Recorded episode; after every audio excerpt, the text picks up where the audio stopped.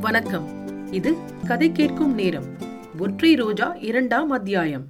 கதையை உங்களுக்கு வாசிப்பது ராரா. என் வண்டியில் ஏறிய மனிதர் அப்பா பயங்கரம் என்றார். அவரை ஏறிட்டு பார்த்தேன். படித்த நாகரீக மனிதராக காணப்பட்டார். வயது நாற்பது இருக்கும். ஐரோப்பிய உடை தரித்திருந்தார். அவருடைய கண்கள் ரயிலின் அபாய அறிவிப்பு விளக்கை போல் சிவப்பாக ஜொலித்தன. சட்டை பையில் இருந்து ஒரு புட்டியை எடுத்து அதிலிருந்த பானத்தை கடகடவென்று வாயில் விட்டுக்கொண்டு குடித்தார். ஐயோ என்ன வெப்பம்! மரண தாகம் எடுத்துவிட்டது என்று தமக்கு தாமே சொல்லிக் கொண்டார். பிறகு என்னை நோக்கி அந்த அற்புதத்தை பார்த்தீரா? என்றார். எந்த அற்புதத்தை? என்று கேட்டேன். இந்த ஒற்றை ரோஜா பூவைத்தான் என்றார். அதில் அற்புதம் என்ன? என்று சிறிது கோபமான குரலில் கேட்டேன். அற்புதம் என்னவா? ஆம் உமக்கு தெரியாது. தெரிகிறதற்கு நியாயமில்லை. அந்த ஒற்றை ரோஜா பூவிலேதான் என் உயிர் இருக்கிறது என்று சொல்லிவிட்டு ஒரு விகாரமான புன்னகை புரிந்தார். அவர் ஏதோ அனுசிதமான பரிகாசம் செய்யப் போகிறார் என்று எண்ணினேன். ஆகையால் ஆத்திரம் பொங்கிக் கொண்டு வந்தது. இன்னமும் எனக்கு புரியவில்லை என்று கடுமையான குரலில் கூறினேன். ஆமாம் அந்த ஒற்றை ரோஜா பூவில்தான் என் உயிர் இருக்கிறது. ஆகையினாலே மூன்று நாளாகியும் அது வாடாமல் இருக்கிறது என்றார். நான் சிறு பிள்ளையாக இருந்தபோது ஒரு ஆரம்ப பள்ளிக்கூடத்தில் படித்துக் கொண்டிருந்த போது ஒரு தடவை எங்கேயோ பராக்கு பார்த்து கொண்டிருந்தேன். வாத்தியார் பிரம்பினால் சுளீர் என்று முதுகில் அடித்தார். அச்சமயம் என் தலையில் இருந்து ஆயிரம் மின்னல்கள் கிளம்பி வெளியில் சென்றது போல் தோன்றியது. அத்தகைய உணர்ச்சி இப்போது உண்டாயிற்று. அந்த ஒற்றை ரோஜா பூ சிறிதும் வாடாமல் இருப்பதின் அதிசயத்தை அதுவரையில் நான் எண்ணி பார்க்கவில்லை. அது நிஜ ரோஜா பூவாயிருக்க முடியாது.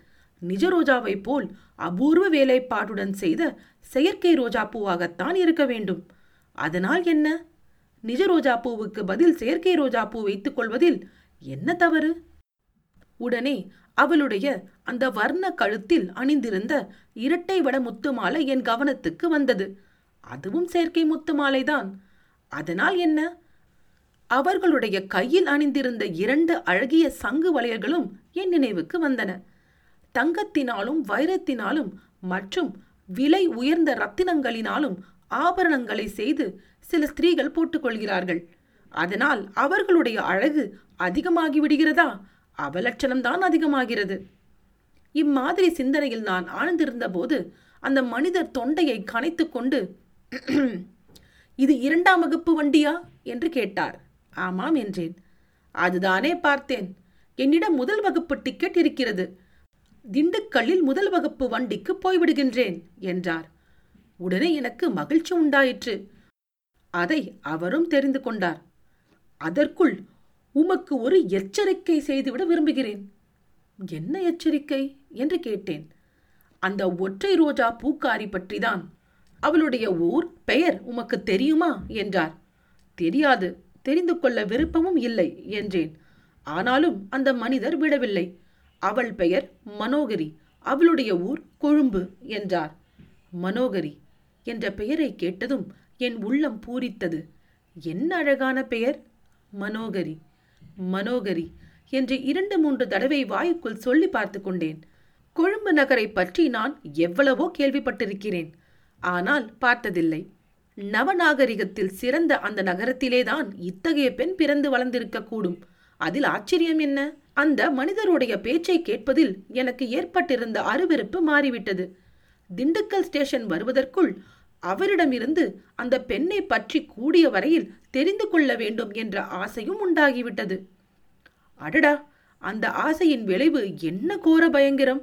முதலில் நினைத்தபடியே அவருடன் நான் பேச்சு கொடுக்காமல் இருந்திருக்க கூடாதா? உங்களுக்கும் கொழும்புதான் போலிருக்கிறது.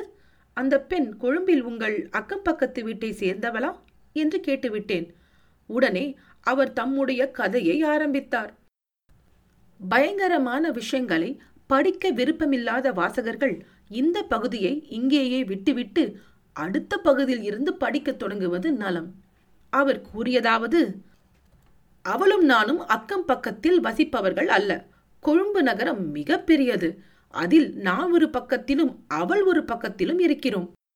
கண்டியில் இருந்து கொழும்புக்கு வரும் ரயிலில்தான் அவளை முதலில் சந்தித்தேன். அந்த பாதையில் வரும்போது இரு பக்கத்திலும் உள்ள அழகிய காட்சிகளை பற்றி பேசாவிட்டால் நெஞ்சு வெடித்துவிடும். நீர் இலங்கைக்கு வந்ததில்லை. வந்திருந்தால் கண்டி கொழும்பு பாதையில் பிரயாணம் செய்திருந்தால் உமக்கு நான் சொல்வது விளங்கும். அவ்வளவு அழகான இயற்கை காட்சிகளை உலகில் வேறு எங்கும் காண முடியாது. நாங்கள் ஏறியிருந்த வண்டியில் எங்களை தவிர வேறு யாரும் இல்லை. ஆகையால் அவளுடனே நான் பேச வேண்டியதாயிற்று. அவளும் உற்சாகமாகவே பேசிக்கொண்டு வந்தாள். கொழும்பு ஸ்டேஷன் சமீபத்ததும் ஒருவருடைய விலாசத்தை ஒருவர் கேட்டு தெரிந்து கொண்டோம். அவளுடைய வாசம் வெள்ளவத்தை என்று தெரிந்து கொண்டேன். மதராசும் மாம்பழம் எப்படியோ அப்படி கொழும்புக்கு வெள்ளவத்தை. தன்னுடைய வீட்டுக்கு ஒரு நாள் வரும்படி கேட்டுக்கொண்டாள் அடுத்த ஞாயிற்றுக்கிழமை வருகிறேன் என்று ஒப்புக்கொண்டேன். அந்தபடியே மறு ஞாயிற்றுக்கிழமை வெள்ளவத்தை சென்று அவளுடைய வீட்டை தேடி கண்டுபிடித்தேன். நான் போனபோது அவள் வீட்டில் இல்லை. வேலைக்காரன் ஒருவன் இருந்தான். இப்போது வந்து விடுவார்கள் உட்காருங்கள் என்றான். வீட்டு தாழ்வாரத்தில் போட்டிருந்த சாயமான நாற்காலி ஒன்றில் அமர்ந்தேன். கடல் காற்று சுகமாக வந்து கொண்டிருந்தது. வீட்டு வாசலில் இருந்த சிறிய தோட்டத்தில் புஷ்ப செடிகளும் அலங்கார குரோட்டோன் செடிகளும் கொழு கொழுவென்று வளர்ந்திருந்தன. அவற்றில் ஒரே ஒரு ரோஜா செடியும் இருந்தது. அந்த செடியில் ஒற்றை ரோஜா ஒன்று மலர்ந்தது. நான் தான் புஷ்பங்களின் ராஜா என்று பறையறிந்து கொண்டிருந்தது. நேரமாக ஆக என் மனதில் ஒரு பதைபதைப்பு ஏற்பட்டது. இது யார் வீடோ என்னவோ அந்த பெண்ணுக்கு சொந்தக்காரர்கள் எப்படிப்பட்டவர்களோ அவள் அழைத்தாள் என்று நாம் வந்துவிட்டோமே. இது சரியான காரியமா? என்ற எண்ணங்கள் தோன்றி என் உள்ளத்தை குழப்பின. சிறிது நேரத்துக்கெல்லாம் மனோகரி வந்தாள். என்னை பார்த்ததும் அவள் வாருங்கள் வாருங்கள். நீங்கள் வருவதாக சொன்னதை மறந்துவிட்டேன் என்றாள். பிறகு அவளுடன் வந்தவருக்கு என்னை அறிமுகப்படுத்தி வைத்தாள். பிறகு என்னை உள்ளே அழைத்துப் போய் விருந்தினரை வரவேற்பதற்குரிய விசாலமான முன்னறையில் உட்கார வைத்தாள். சிறிது நேரத்துக்கெல்லாம் அவளும் வந்து எதிரில் உட்கார்ந்து கொண்டாள். வேலைக்காரன் டீ கொண்டு வந்து கொடுத்தான். நான் டீ சாப்பிட்டுக் கொண்டிருக்கையில் என் பின்னால் வந்து யாரோ நிற்பதை உணர்ந்தேன். உடனே என் மண்டையில் படீர் என்று ஒரு அடி விழுந்தது. அவ்வளவுதான் செத்து விழுந்து விட்டேன். ஆமாம் ஐயா ஆமாம். செத்துதான் விழுந்தேன். உமக்கு நம்பிக்கைப்படாதுதான். கதையை பூராவும் கேட்டுவிடும். செத்து விழுந்த என் பேரில் ஒரு கம்பளத்தை போட்டு மூடினார்கள். நான் செத்து போய்விட்டேன் என்று எனக்கு நன்றாக தெரிந்தது. ஆனால் என் உயிர் மட்டும் அங்கேயே சுற்றி வந்து கொண்டிருந்தது. என் உடம்பை இவர்கள் என்னதான் செய்யப் போகிறார்கள் என்று அறிந்து கொள்ள விரும்பினேன். அதனால்தான் அங்கேயே வட்டமிட்டு கொண்டிருந்தேன். அன்று நள்ளிரவில் இந்த பெண்ணும் அவளோடு வந்த ஆடவனும் என் உடலை தூக்கிக் கொண்டு போனார்கள். தோட்டத்தில் ஒரு பெரிய குழி வெட்டப்பட்டிருந்தது. அதில் என் உடம்பை போட்டு புதைத்தார்கள். எல்லாம் முடிந்ததும் மனோகரி ஒரு பெரும் மூச்சு விட்டு ஐயோ பாவம் என்றாள். அவள் கண்களில் கண்ணீர் துளிகளும் வந்தன. எனக்கு என்னவோ பரம திருப்தியாகிவிட்டது. பிறகு அவர்கள் கொஞ்சம் தூரத்தில் பூச்செடியில் இருந்த ஒரு ரோஜா செடியை பெயர்த்தெடுத்து என்னை புதைத்த இடத்தின் மேல் அதை நட்டுவிட்டார்கள். மனோகரி ஒரு சிறிய பாத்திரத்தில் தண்ணீர் கொண்டு வந்து ஊற்றினாள். அந்த தண்ணீரோடு அவளுடைய கண்ணீர் துளிகளும் கலந்ததாக எனக்கு தோன்றியது. என் உயிருக்கு இன்னமும் அவ்விடத்தை விட்டு போக மனமில்லை. அந்த குழியையும் அதன் மேலிருந்த செடியையும் சுற்றி வட்டமிட்டு கொண்டிருந்தது. கொஞ்ச நாளைக்கெல்லாம் அந்த ரோஜா செடியில் ஒரு மொட்டு விட்டது. அந்த மொட்டுக்குள் போய் என் உயிர் புகுந்து கொண்டது. மொட்டு மலர்ந்து பூவாயிற்று. நானும் அதிலேயே காத்திருந்தேன். மனோகரி அந்த ரோஜாவை பறித்து தன் கூந்தலில் சூடிக்கொள்வாள் என்று ஆசையோடு காத்திருந்தேன். அம்மம்மா அப்படி காத்திருக்கும் போது ஒவ்வொரு வினாடியும் ஒரு யுகமாக இருந்தது. கடைசியில் அவள் வந்து தன் தங்க கரத்தினால் அந்த ரோஜாவை பறித்து தன் தலையிலே சூடிக்கொண்டாள். அப்புறம்தான் என் ஆத்மா சாந்தி அடைந்தது. தம்பி உன்னை பார்த்தால் நல்ல அறிவாளியாக தோன்றுகிறது. ஆகையால் நீயே ஒருவேளை யூகித்துக் கொண்டிருப்பாய். அவர்கள் வீட்டு தாழ்வாரத்தில் சாய்மான நாற்காலியில் சாய்ந்து கொண்டு சிறிது நேரம் தூங்கிவிட்டேன். அப்போது நான் கண்ட கனவையே இத்தனை நேரம் சொன்னேன். மனோகரி திரும்பி வந்த பிறகு அப்படியெல்லாம் என்னை ஒன்றும் செய்துவிடவில்லை. மரியாதையாக பேசி திருப்பி அனுப்பினாள். அதன் பிறகு அடிக்கடி நாங்கள் சந்திப்பதுண்டு. இருந்த போதிலும் அவளுடைய கூந்தலில் ஒற்றை ரோஜா பூவை கண்டால் மாத்திரம் எனக்கு ஒரு திகில் உண்டாகி விடுகிறது. அன்று கண்ட கனவு நினைவுக்கு வந்துவிடுகிறது.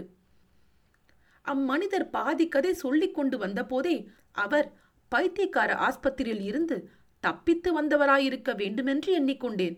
அவரிடம் இவ்வண்டியில் தனியாக மாட்டிக்கொண்டோமே என்று கொஞ்சம் கவலையாகவும் இருந்தது. அவ்வளவும் கனவு என்று அவர் கதையை முடித்தபோது என்னை அறியாமலே பெருமூச்சு விட்டேன். இவர் ஒரு விளையாட்டு மனிதர் என்று முடிவு செய்து கொண்டேன். ஆயினும் இப்படியெல்லாம் பயங்கரமாக ஏன் கற்பனை செய்ய வேண்டும்? அவருடைய மூளையில் ஏதேனும் கொஞ்சம் கோளாறு இருந்தாலும் இருக்கலாம். ரயில் வண்டி தண்டவாளம் மாறும் கடபுட சத்தம் கேட்கலாயிற்று. திண்டுக்கல் ஸ்டேஷனுக்குள் வண்டி போய்க் கொண்டிருக்கிறது என்று தெரிந்து கொண்டேன். இதோ பாரும் நான் திண்டுக்கல்லில் இறங்கி முதல் வகுப்பு வண்டி ஏதாவது காலியாயிருக்கிறதா என்று பார்த்து வருகிறேன்.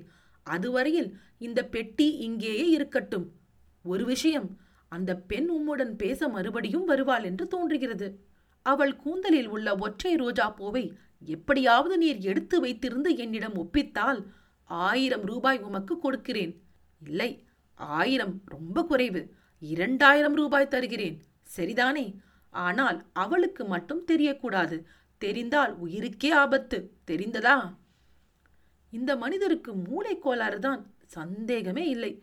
பெட்டியையும் எடுத்துக்கொண்டு தொலைந்து போகக்கூடாதா?